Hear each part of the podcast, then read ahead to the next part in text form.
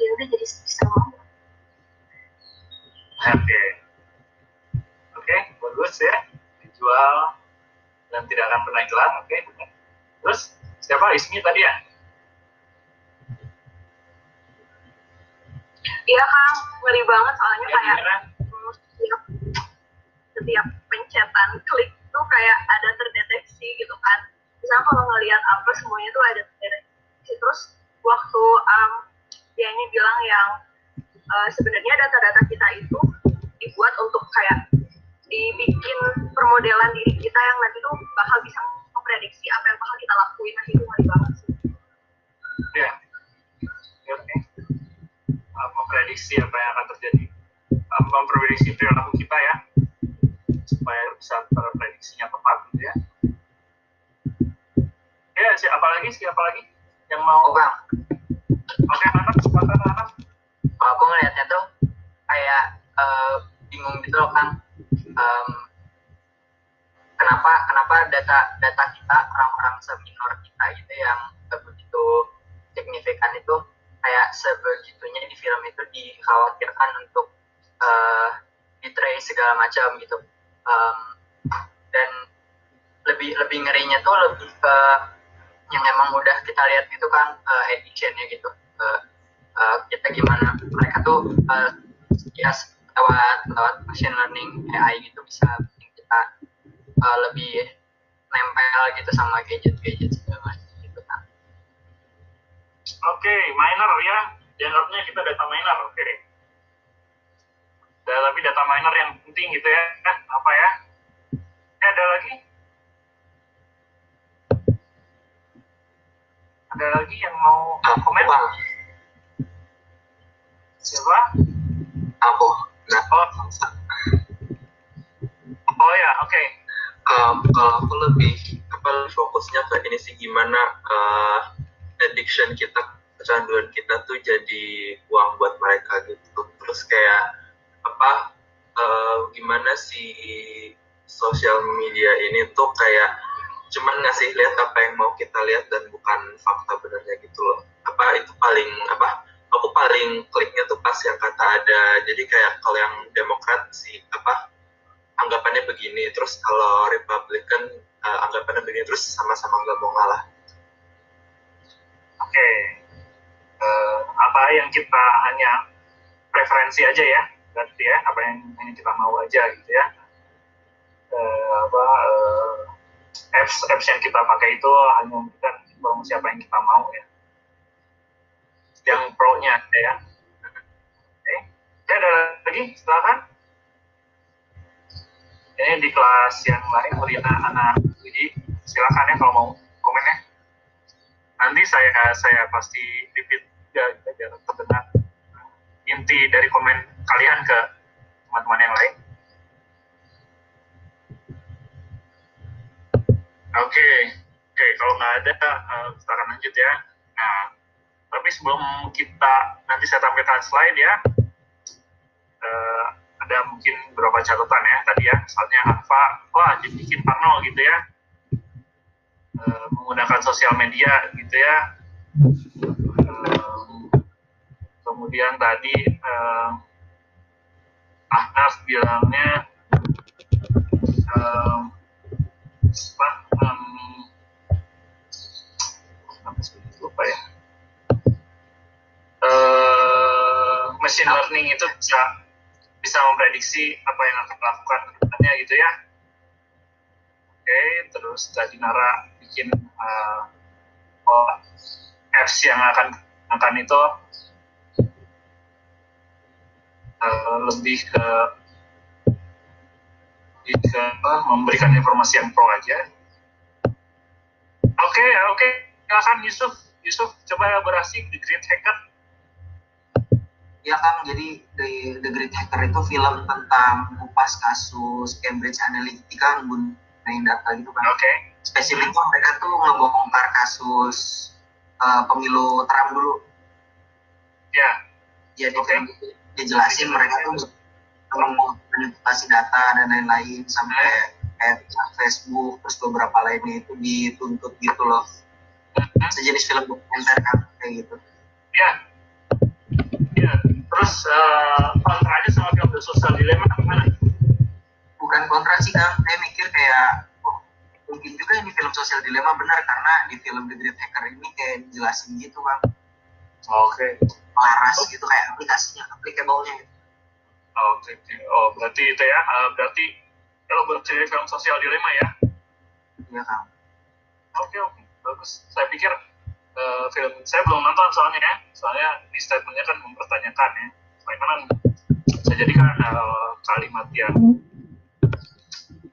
menantang ya, challenging gitu ya. Kan sebenarnya saya pikir itu dua hal yang berbeda. Ternyata itu elaborasinya berarti ya Yusuf ya. kang Oke. Oke, terus tadi eh, Is bilang bahwa apa? em, tadi tuh Ismu bilang apa Ismi? Apa ya? ya itu kan yang bisa memprediksi apa yang kita lakukan Oh, yang oh, berarti Ismi yang prediksi eh, akraf minor ya, data data minor ya tadi ya. Oke, oke, sorry. Oke, gini ya. Eh, masalah parno atau nggak parno, ah, ini, ini ya kita harus mengatasi fear yang ada di depan kita ya. Karena eh, memang secara global ya pasti ada ada preventif lah pastilah ya. Ada keberanian, ada ketakutan. Hidup tuh kan seperti itu. Dan sama sosial media ini juga dua koin yang berbeda ya. Dua sisi koin yang bisa berbeda. Kan kalau misalnya kita lihat di film sosial media mas sebenarnya tujuan-tujuan si para founder atau investor atau, investor yang ada di film tersebut kan sebenarnya pinginnya yang baik gitu ya. Misalnya kayak uh, mempertemukan yang jauh nih ya kayak gini kan misalnya kita bisa jadi ada kelas online karena ada aplikasi ini gitu kan jadi eh, kita bisa menerabas jarak-jarak atau waktu yang eh, yang yang cukup jauh sebenarnya gitu ya. Tapi dengan adanya aplikasi ini bisa terbantu gitu kan. Nah, untuk mengatasi fear yang ada atau ketakutan yang ada ya sebenarnya bagaimana kitanya untuk menggunakan sosial media dengan kepentingan kita gitu ya. Kepentingan kita kalau misalnya itu menguntungkan, itu sebuah hal yang baik gitu ya. Tapi kalau hanya untuk curhat, kalau hanya untuk dalam tanda kutip eh, pamer gitu ya.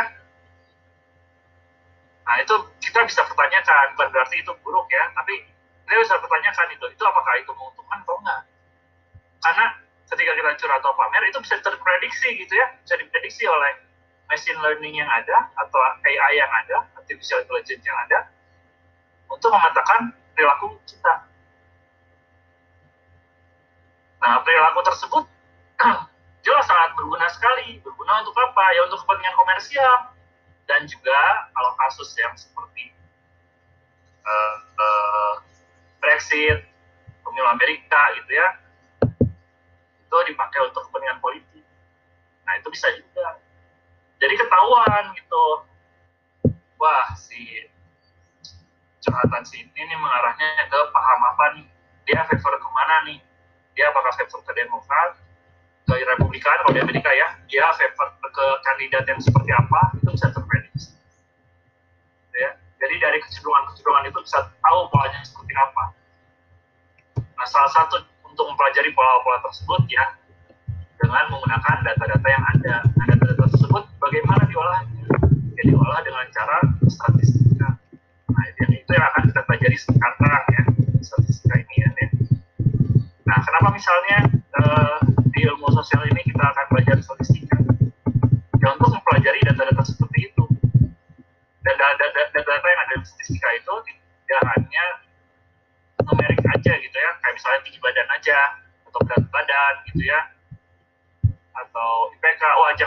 yang sensitif.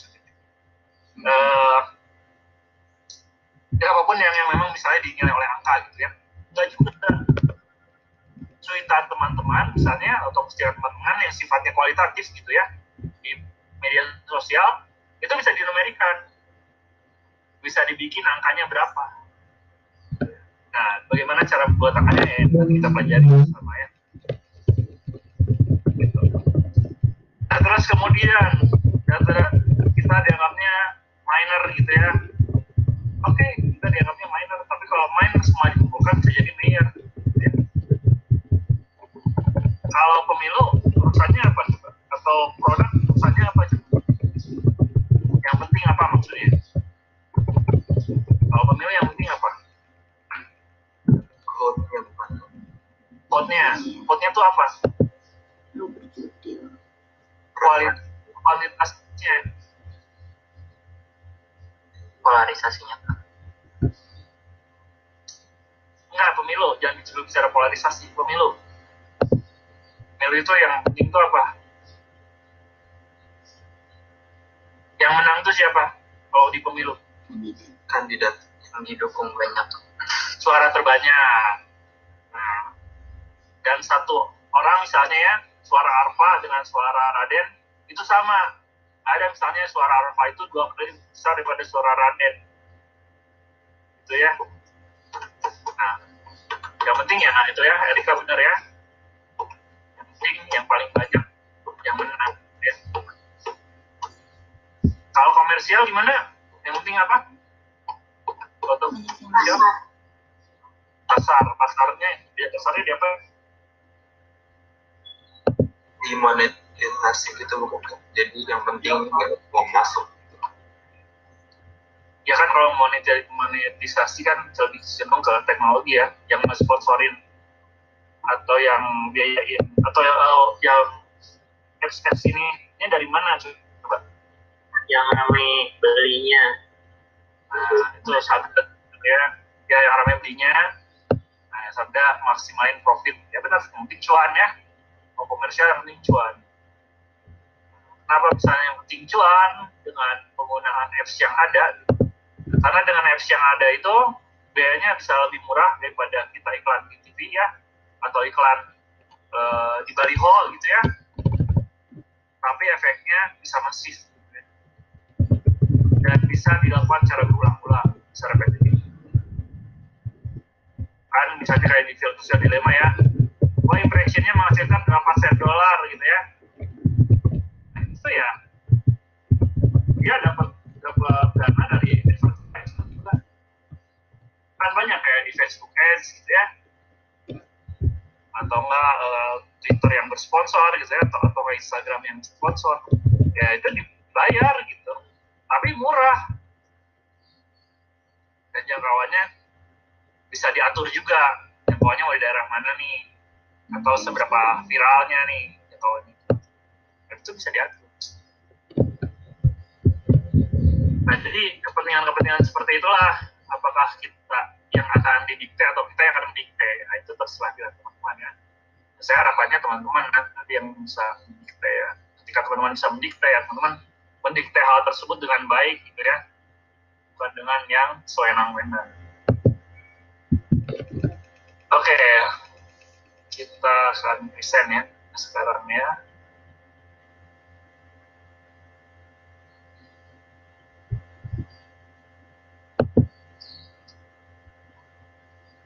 Oke, ini terlihat ya.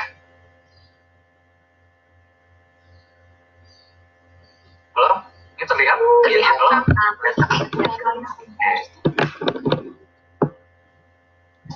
Oke. Di sini eh, ada data nih ya. Ini teman-teman kan nggak kos ya. Di sini kira-kira eh, eh, ada data apa ini?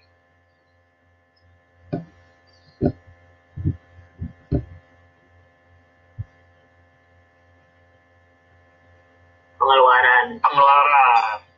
Pengeluaran apa? belanja Belanja. Belanja per berapa ini? per minggu Per minggu. Atau totalnya? Kalau ada empat minggu berarti Bulan. bulan ya. Nah ini eh, bisa pengeluaran belanja atau bisa ke kas seseorang selama sebulan ya misalnya ya.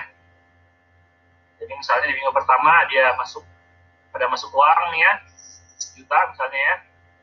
Ini seribu kali kali seribu lagi ya. Nah, misalnya minggu keduanya turun minggu ketiga turun minggu keempatnya turun. Nah kira-kira dari data ini kita akan berbuat apa? Kalau misalnya kondisi kas kita itu seperti ini kayak misalnya kita ingin eh, wah seharusnya kas kita itu kalau bisa nih justru trennya naik nih bukan turun. Ini fakta yang turun. Nah berarti kita harus ngapain tuh? Kayak gitu tuh. Atau misalnya tiba-tiba eh, minggu pertama kita udah dapat kiriman ya dari orang tua ya podcast sama orang tua. Minggu kedua tiba-tiba habis gitu ya karena kita hedon misalnya ke mana gitu ya nah gimana misalnya eh, kita survive di minggu ketiga keempat? Nah, kira-kira dari data ini tuh kita bakal ngapain? Evaluasi kan evaluasi evaluasi buat? Eh, buat agar kasnya naik lagi. Nah, kasnya naik lagi ya, ya oke eh, secara strategis apa yang akan kita ambil? Apa yang akan kita lakukan maksudnya ya lebih hemat kan oke lebih hemat apanya? Pengelu- eh, ya pengeluarannya kan pengeluarannya. Nah berarti kan ini di sini ada data pengeluarannya apa aja nggak nggak ada bang Nggak ada oke. Berarti data ini masih kurang ya. Kurang jenis pengeluarannya apa saja ya. Ya oke yang lain? Selain lebih hemat apalagi keputusan yang akan diambil nih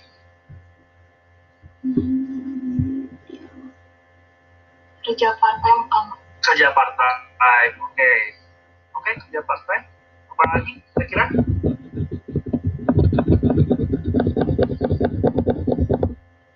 Distribusi pengeluaran yang oke distribusi pengeluaran berdasarkan kalau ada data pengeluaran ya.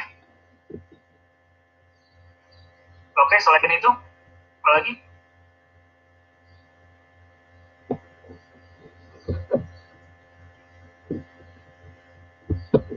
Apa lagi kira-kira? Selain itu um,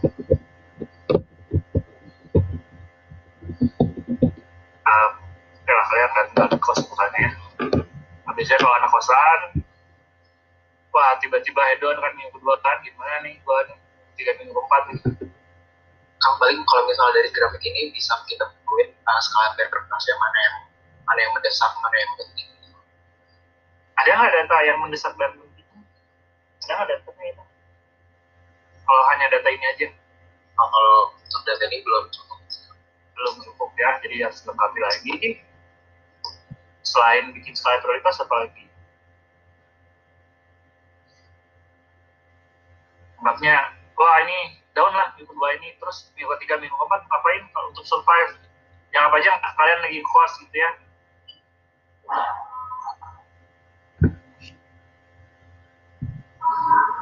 minjem uang Pinjam uang, oke pinjam uang ke, teman ya, untuk siapa yang bisa dipinjemin ya. Terus selain itu, puasa ya, bisa jadi puasa. Oke lah.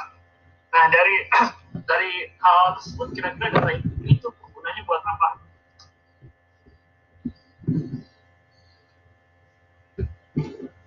Pengambilan keputusan kan Oke, pengambilan keputusan ya. Good ya. Nah, data itu memang bergunanya buat itu ya. Buat menentukan keputusan yang akan diambil. Dan ini skalanya skala individu ya. Jadi misalnya kalau kita sudah bisa manage diri kita sendiri, nanti kan akan naik ya, naik tingkat ya, naik tingkat ke, wah saya harus bisa manage berapa orang nih, kan nanti naik tingkat lagi, sampai akhirnya misalnya saya harus menentukan keputusan strategis sebuah institusi atau sebuah perusahaan gitu ya.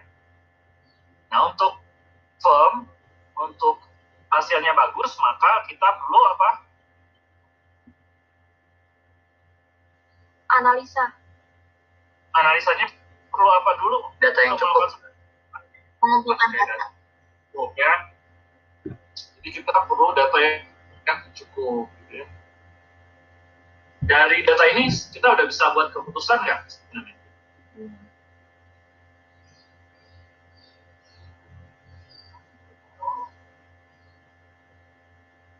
Bisa nggak kita? Untuk misalnya untuk survive lah. bisa aja kan Bisa aja ya, tapi terbatas kayak keputusannya. Nah, karena teman-teman sudah nonton The Social Dilemma ya, itu memang menunjukkan bahwa data itu sangat penting ya dan data sangat berharga di masa yang di masa sekarang sampai masa yang akan mendatang.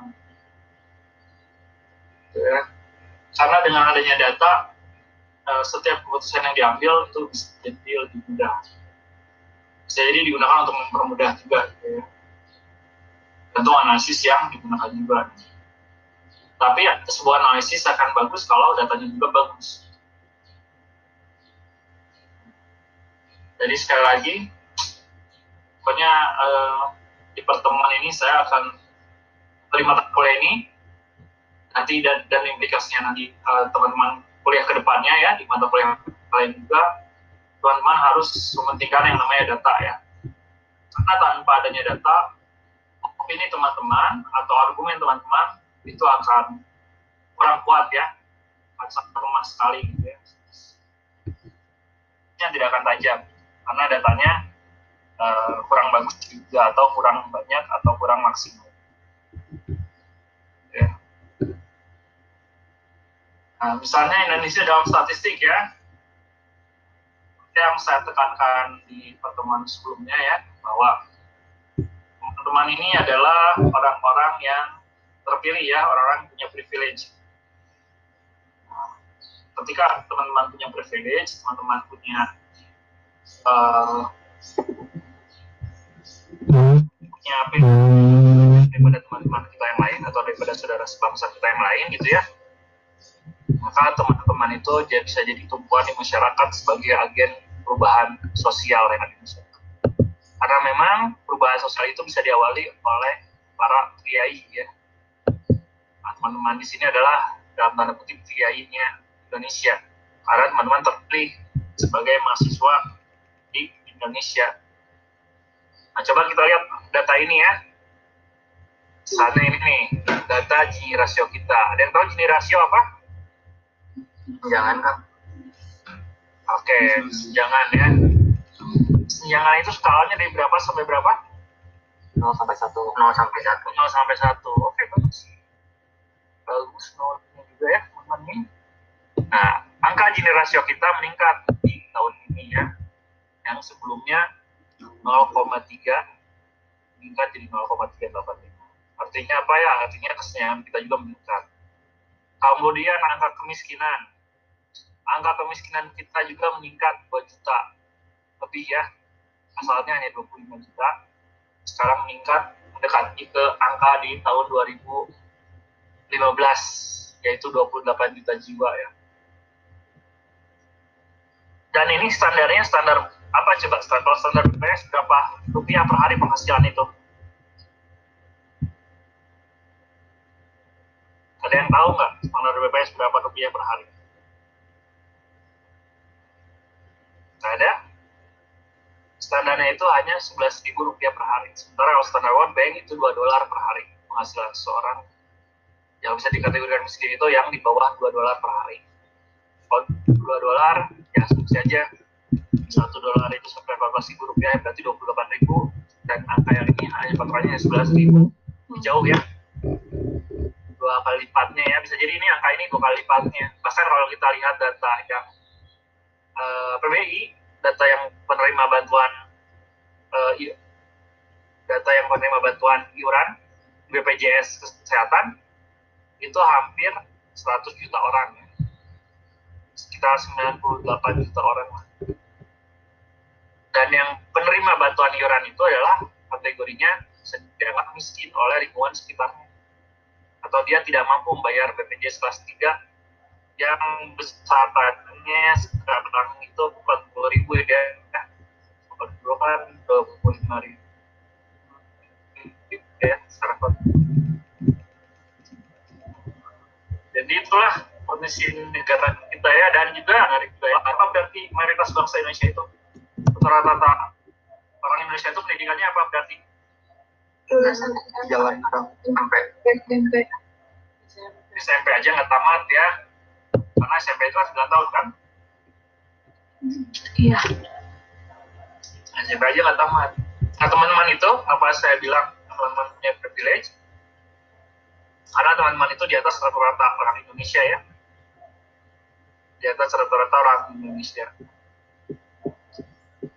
Nah, sementara di depan kita ada yang namanya pandemi ya. Pandemi masih belum selesai sampai sekarang yang menyebabkan teman-teman nggak bisa merasakan kelas di kampus ya sampai sekarang ya.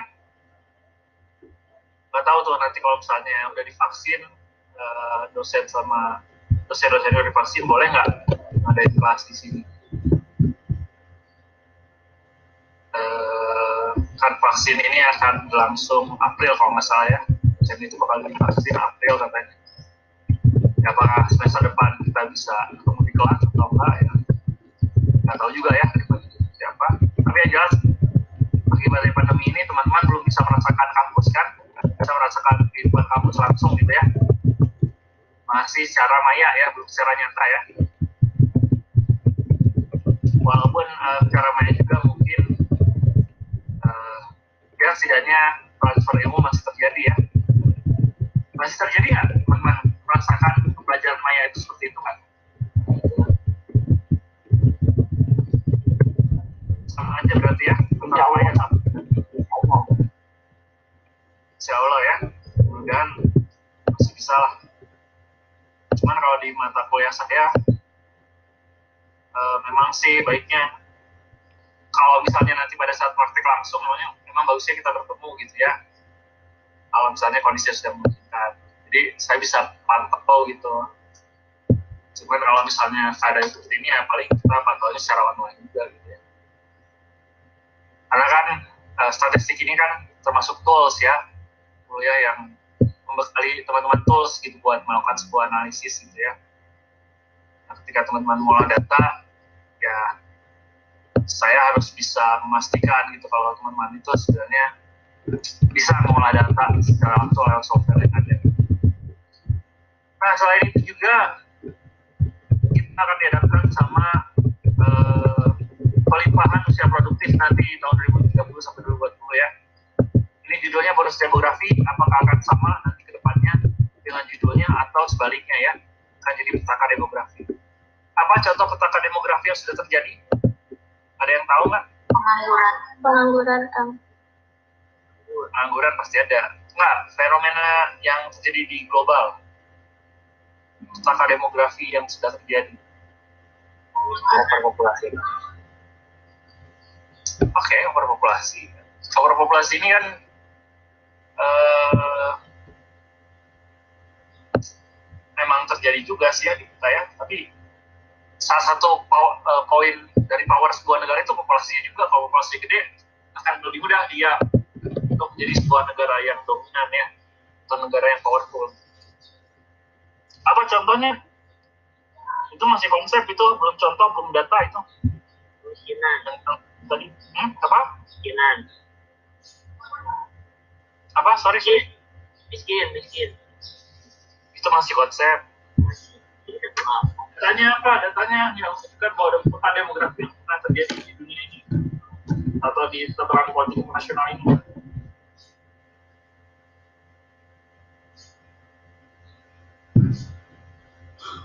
Ya itu memang eh, miskin, terus pengangguran, overpopulasi, ya itu bisa terjadi juga dari eh, output petaka demografi ya. Tapi peristiwanya apa yang menunjukkan bahwa petaka demografi itu pernah terjadi?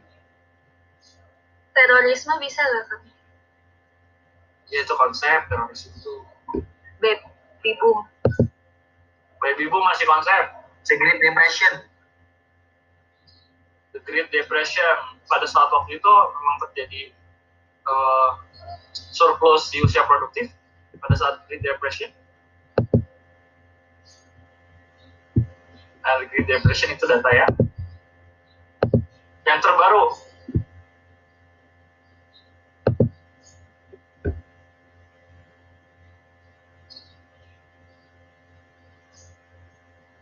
The Great Depression itu 1930 kalian belum lahir ya.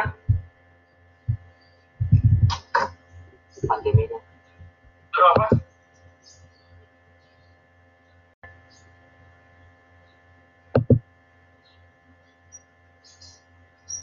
Kenapa tidak semua angka bisa disebut data statistika? Angka itu ada berapa aja? Apa nonton? 0 sampai 9. Kenapa misalnya angka 0, 1, 2, 3 dan seterusnya tidak bisa disebut tidak bisa selalu disebut dengan data statistika? harus merepresentasikan sesuatu kan Oke, harus ada maknanya ya. Harus merepresentasikan sesuatu atau harus ada maknanya data. Satu itu apa maknanya, dua itu apa? Apakah di situ dua itu lebih besar daripada satu? Apakah tiga itu besar daripada satu atau enggak?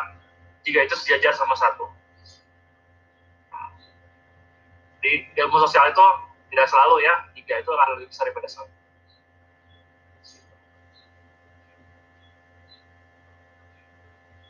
Dan itu menariknya statistika dalam ilmu sosial ya. Jadi memang segala hal apa pun pakai data ya. Kalau nggak pakai data nanti akan kecenderungannya akan hoax. Kalau hoax itu kan melemahkan argumen yang berman bangun juga.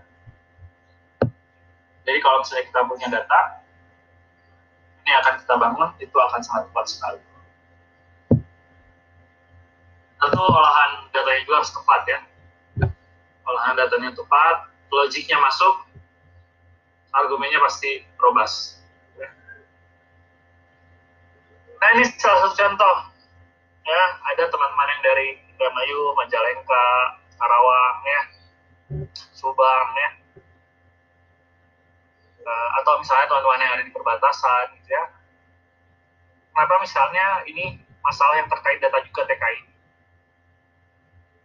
Yang tahu nggak? Kenapa misalnya ada TKI ini yang masalah terkait data juga? Kenapa coba? adanya TKI yang masuk secara ilegal kan Oke. Dia TKI yang masuk secara ilegal ya, pakai jalur tikus, dia tidak terdeteksi. Dan ketika ada kasus terkait TKI ilegal ini, perlindungan hukumnya akan sangat lemah ya. Oke, itu benar ya. Terus apa lagi kira-kira yang lain? TKI yang legal ada masalah nggak sebenarnya?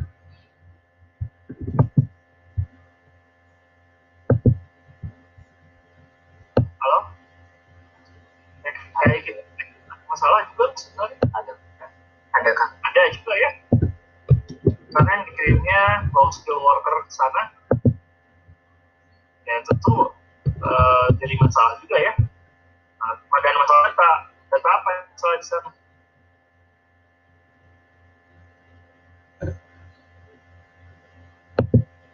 Halo? Data, data apa yang jadi masalah di sana dipenuhi kan upahnya tidak manusiawi kan Eh, oke ken- kenapa bisa upahnya tidak manusiawi? Kadang bayarnya telat kan atau nggak itu konsekuensi dari dari data yang tidak valid tapi dat- datanya data apa yang yang yang, yang aneh itu dari TKI tanggungan keluarga mungkin kan tanggungan keluarga itu konsekuensi. Datanya apa kurang transparan Ah, kalau kita keluar apa? Kalau kita keluar negeri itu harus perlu apa? Ada syarat apa? Paspor yang bisa. Paspor. Iya. Paspor. Saya paspornya itu gimana kalau TKI paspor pejabat ya paspor. Itu visa ya kalau kerja paspor itu sama semuanya. Kecuali kalau paspor diplomatik ya itu beda. Kalau paspor buat semua warga Indonesia ya sama. Ada beberapa aja yang beda itu. Tapi terkait dinas biasanya. Kalau TKI paspornya gimana datanya? Ada yang pernah kepo tentang TKI nggak?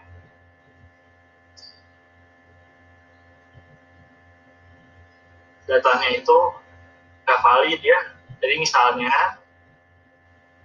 eh, yang dikirim, misalnya saudara kita yang dikirim dari Indramayu ya, karena sebagai eh, daerah origin terbesar di Indonesia atau daerah asal eh, TKI terbesar di Indonesia gitu ya, yang harusnya dia usianya 15 tahun, tapi karena persyaratan di sananya 21 tahun, maka ditulislah di paspornya dia 21 tahun ya sama kayak misalnya kalau kita bikin SIM yang nembak ya.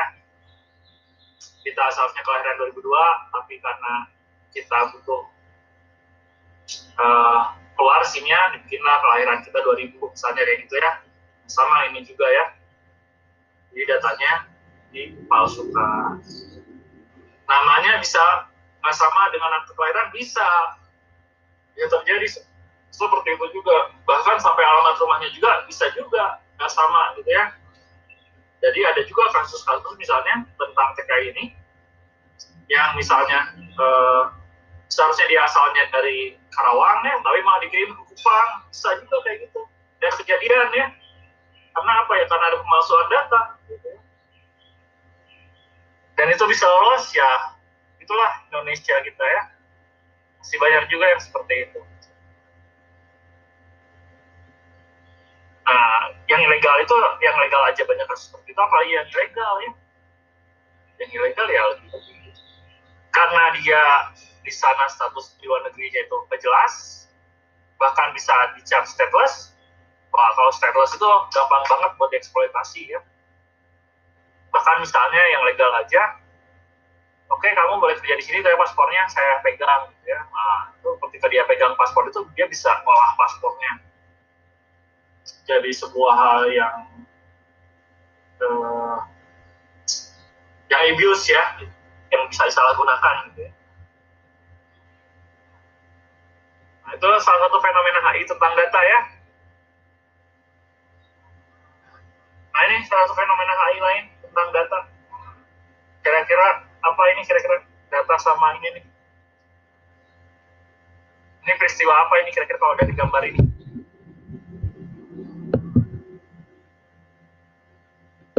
Arab Spring Arab Spring di bendera apa? Itu ya. Ya. Nah, di Irak ada, ada Arab Spring atau enggak? Hmm. Enggak ya. Jadi ini apa terkait data? Perang Irak atau Prancis. Oke, perang Irak. Perang Irak itu terkait data apa ya? Karena data nggak valid bisa sampai menyebabkan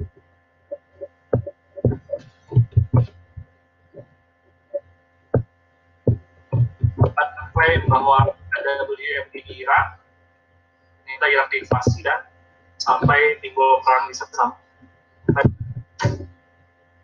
Data itu bisa menyebabkan perang juga.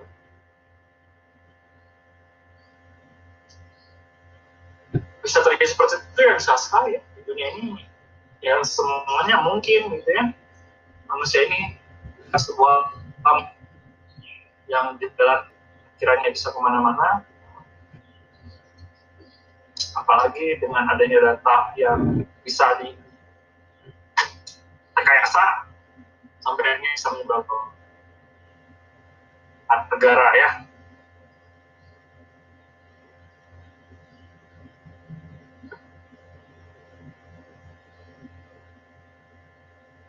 Dan rezimnya masih ya dalam tanda kutip anarki ya belum stabil banget gitu ya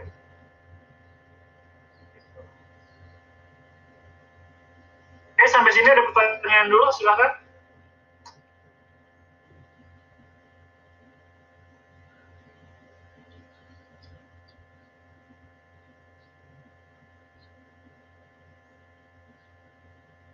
Oh ini ada chat-chat yang tadi ya.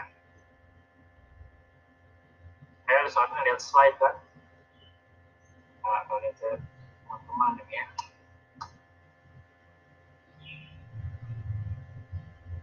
climate change petaka demografi yaitu bisa itu konsekuensi ya. Konsekuensi. Pandemi. Nah pandemi juga termasuk ya itu ya. Kesalahan identifikasi data bisa jadi eh, menyebabkan pandemi di sebuah negara ya. Itu bisa terjadi dan pandeminya jadi global ya. apa bedanya pandemi sama epidemi? Pandemi global epidemi negara epidemi oke epidemi ya hanya satu wilayah aja ya. Bisa satu negara bisa satu provinsi satu kabupaten. Itu epidemi tapi kalau pandemi memang sifatnya global ya. Invasif terus terus menerus Oke, ada pertanyaan dulu, silakan. Ah, saya izin bertanya. Silakan, Ahmad. Em, jadi kan tadi tuh dibilang kalau misalkan mau analisis yang bagus datanya harus cukup Nah, tapi uh, data yang sampai dibilang cukup ini tuh uh, apakah ada indikatornya gitu kan? Atau hanya sebatas um, feeling gitu ini udah cukup kayak gitu kan? Oke, bagus pertanyaannya. Jadi kelas yang lain bisa Rina bisa mana aku tanya kan untuk menghasilkan analisis yang bagus perlu data yang cukup ya bagaimana ukuran kecukupan data tersebut ya. Nah kalau dalam kuantitatif atau dalam statistik itu ada nanti yang namanya sampling ya. Bisa menggunakan populasi atau bisa menggunakan sampel ya. sampel itu nanti bisa merepresentasikan populasi juga. Tergantung bagaimana cara ngitung kita hitungnya ya. Nanti dalam sampel itu memang ada margin of error ya. Ada yang namanya margin of error. Tapi dari margin of error itu kita bisa memprediksi sebuah hal jadi selama misalnya misalnya ya dari populasi juta kita butuh sampel berapa nih? Buat misalnya margin error sekitar satu atau dua atau tiga persen gitu ya. Nanti kita masukkan angka tersebut nanti bisa dapat hitungannya berapa. Hanya sejuta margin of error tiga persen ya sekitar seribu seribu sampel lah biasanya ya. jadi dari seribu sampel kita sudah bisa uh, dari atau dari seribu data kita sudah bisa mengetahui representasi populasi tersebut seperti apa. Nah, apalagi kalau misalnya data-data di media sosial itu namanya big data ya, karena dia mengumpul dia dia mengumpulkan data yang memang ada di media sosial tersebut, dan itu sifatnya kumulatif ya, populasi, bisa juga disampling juga bisa aja, tapi biasanya karena datanya udah ada, ya tinggal diolah, ya diolah aja gitu.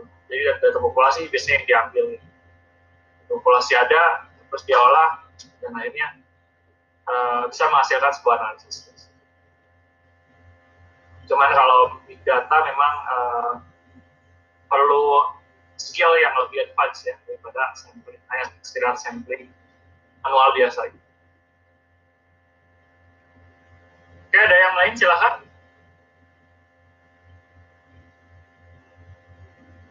Silahkan dari kelas ini Rina, ini atau yang lain silakan kalau ada yang ditanyakan saya nggak kecepatan kan ngajarnya kan? Kecepatan kan? Kita silakan Zalfa. Uh, iya mungkin sebelumnya izin oke dulu ya kang. Jaringannya kurang stabil. Ya. Uh, mau nanya kang ini sebenarnya nggak nggak um, berkaitan langsung sih. Tapi kayak dari tadi kan yang dibahas tuh kayak sisi negatif dari yang data-data teknologi dari yang di film social dilemma juga itu pakai kacamata perspektif yang um, bad side-nya dari teknologi gitu segala macam kan Pak. Nah, um, sebenarnya tuh saya pribadi tuh masih masih apa ya masih agak-agak skeptis masih agak-agak bingung. Nah, aku uh, ngerespon gitu. Ini kayak misalnya ada teknologi ya, data gitu-gitu kan itu apa ya uh, suatu suatu apa ya lonjakan teknologi banget gitu kan? Apakah kita benar-benar harus mengikuti lonjakan teknologi sebegitunya atau kayak ya udah kita cuman uh, udah segini-segini aja gitu teknologi. Kalau menurut apa gimana? Oke okay, ya, saya kan uh, sudah jelaskan ya bahwa teknologi yang ada itu ya pasti sebenarnya bukan hanya sosial media ya setiap teknologi yang ada pasti akan menghasilkan dua sisi yang berbeda ya. Ada sisi positif, ada sisi negatif gitu ya. Nah, misalnya kenapa misalnya yang lebih ditonjolkan sisi negatif? Ya supaya kita bisa antisipasi gitu sisi negatif tersebut dan bisa kita olah untuk data-data uh, yang negatif tersebut atau informasi-informasi yang sifatnya negatif tersebut bisa diantisipasi sehingga menghasilkan yang positif gitu. sesuai dengan tujuan awalnya ya kalau misalnya ada kayak di film sosial media kan, eh, sosial dilema, itu kan sebenarnya cita-cita si para founder, para investor gitu ya, sebenarnya kan ingin memudahkan manusia aja gitu dengan teknologi tersebut. Tapi yang ada sekarang justru malah lebih banyak ke eksploitasi data untuk kepentingan komersial dan politik yang sifatnya abusive, bukan sifatnya normatif gitu. Nah, memang dalam kehidupan ini pasti ada dasar.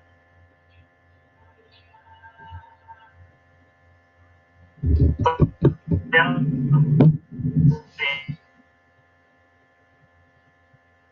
nah ini gitu ya.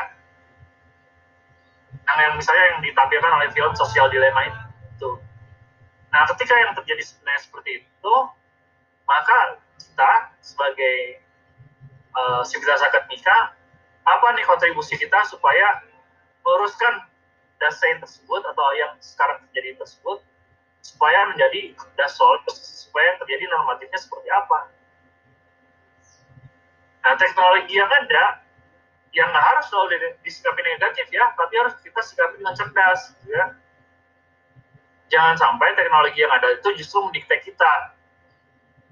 Seperti yang saya sampaikan di awal ya, anak HI itu jangan sampai didikte, gitu ya. Justru sebaliknya kita harus bisa mendikte situasi. Nah, bagaimana caranya kita bisa mendikte situasi? Ya, kita harus banyak belajar lagi, harus banyak bisa mencerna informasi lagi dengan baik, supaya kita bisa mendikte situasi dengan baik dan ketika kita bisa mendikte situasi tersebut, kita berperan besar atau berkontribusi untuk memberikan kontribusi yang positif, ya. bukan kontribusi yang sifatnya abusive dan apalagi kan teman-teman ini kan diharapkan sebagai future leaders ya dari negara ini ya. Mungkin masa depan negara ini.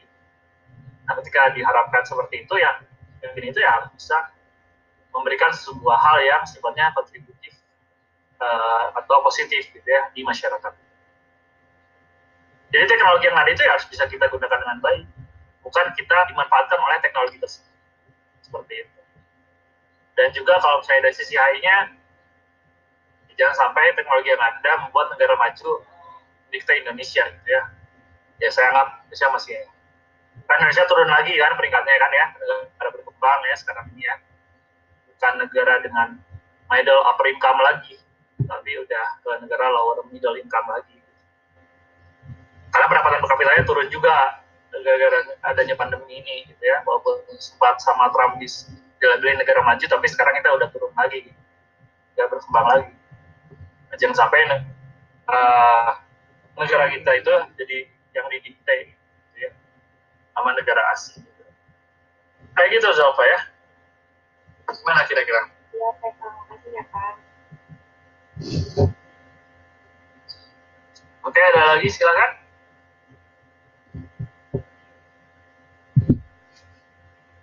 Silakan ada lagi yang mau berpendapat?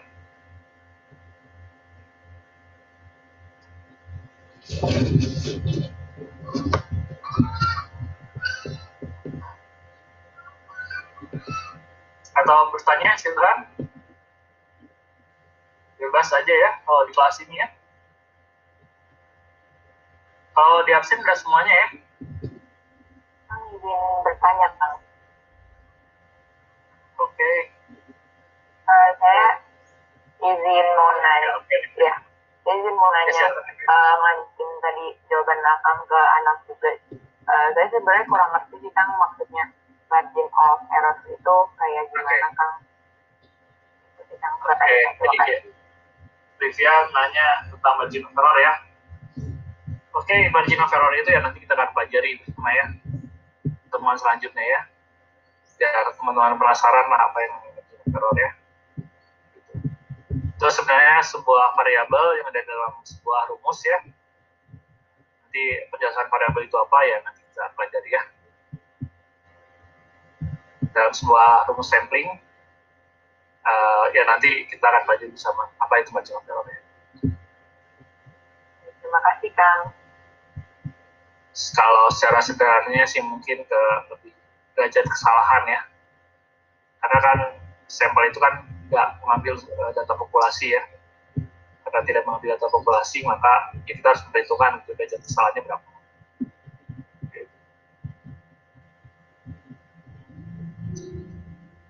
Ada lagi silakan.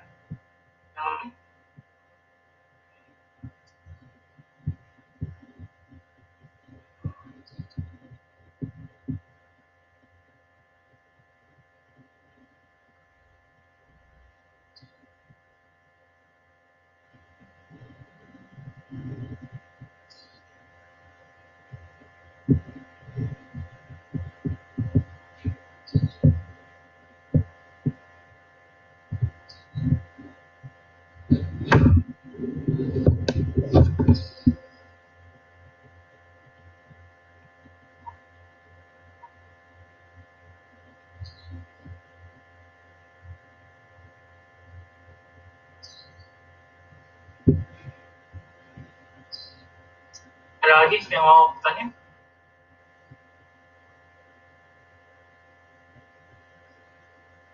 Nggak ada? Oke, kalau nggak ada, saya kan tugas ya sekarang ya. Tugasnya angkatan ya.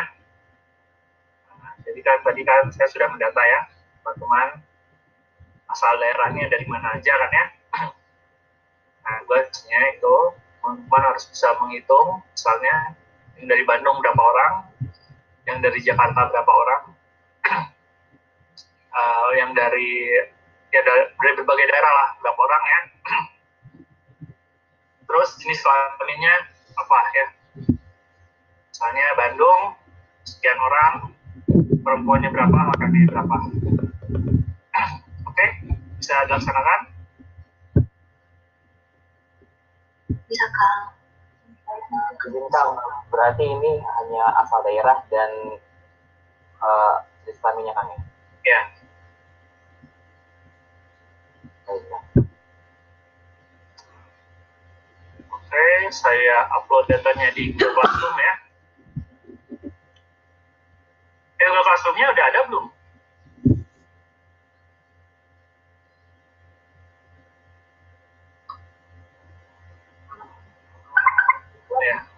Sorry, sorry, sorry.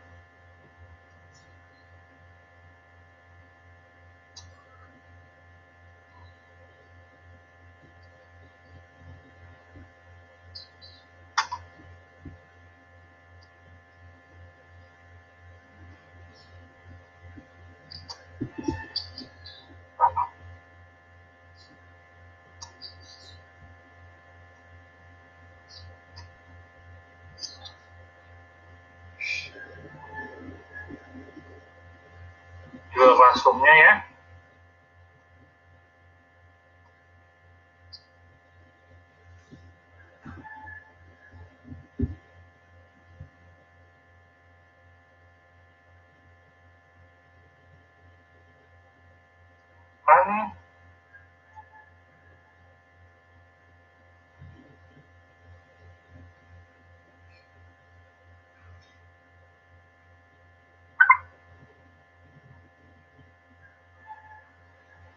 Kan Maaf untuk absen.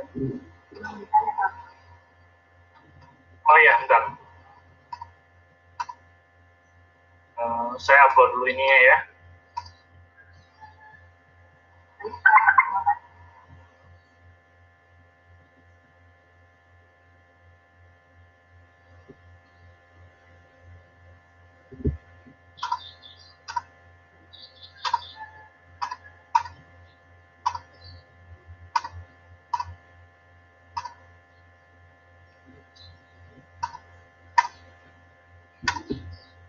Nah, ini sengaja saya ngerapikan ya. Nah, ngerapikan ya.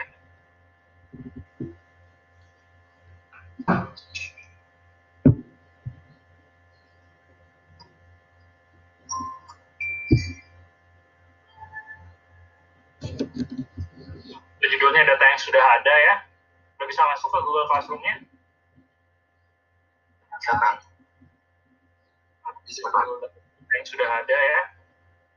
Silahkan akses datanya dan eh itu coba jawab yang tadi ya. Oh ya sama apa contoh petaka demografi yang pernah terjadi di eh, dunia politik internasional ini ya?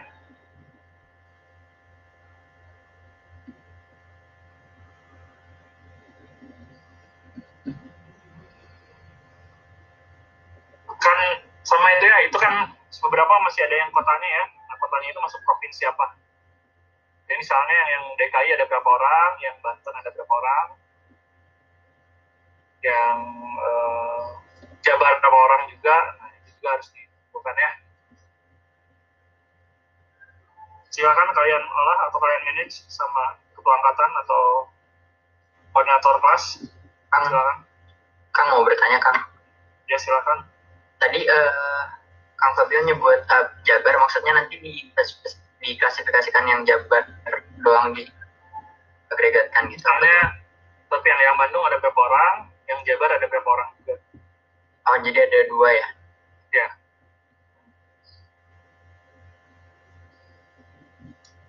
Gimana?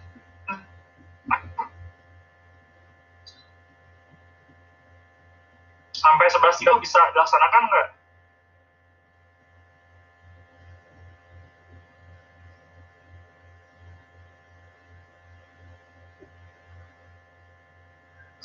Zaran ada Zaran? Hadir nggak Zaran?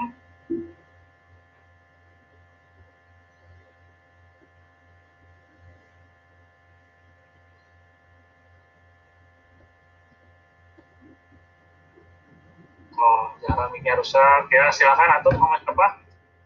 Tuang katanya siapa ketua katanya? izin saya Kang baik ntar nanti saya koordinasi bareng ketua kelas ya Kang ya Ya, silakan.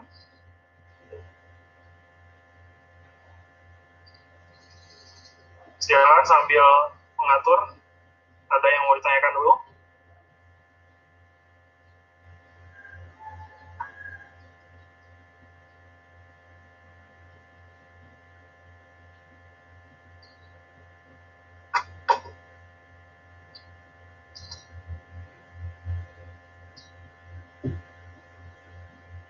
Saya off cam dulu ya.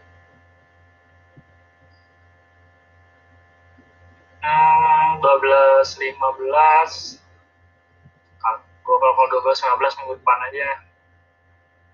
Tapi kalau bisa 11.30 ya tentu jadi poin plus ya. Saya off cam dulu ya. Saya juga mau ke belakang dulu.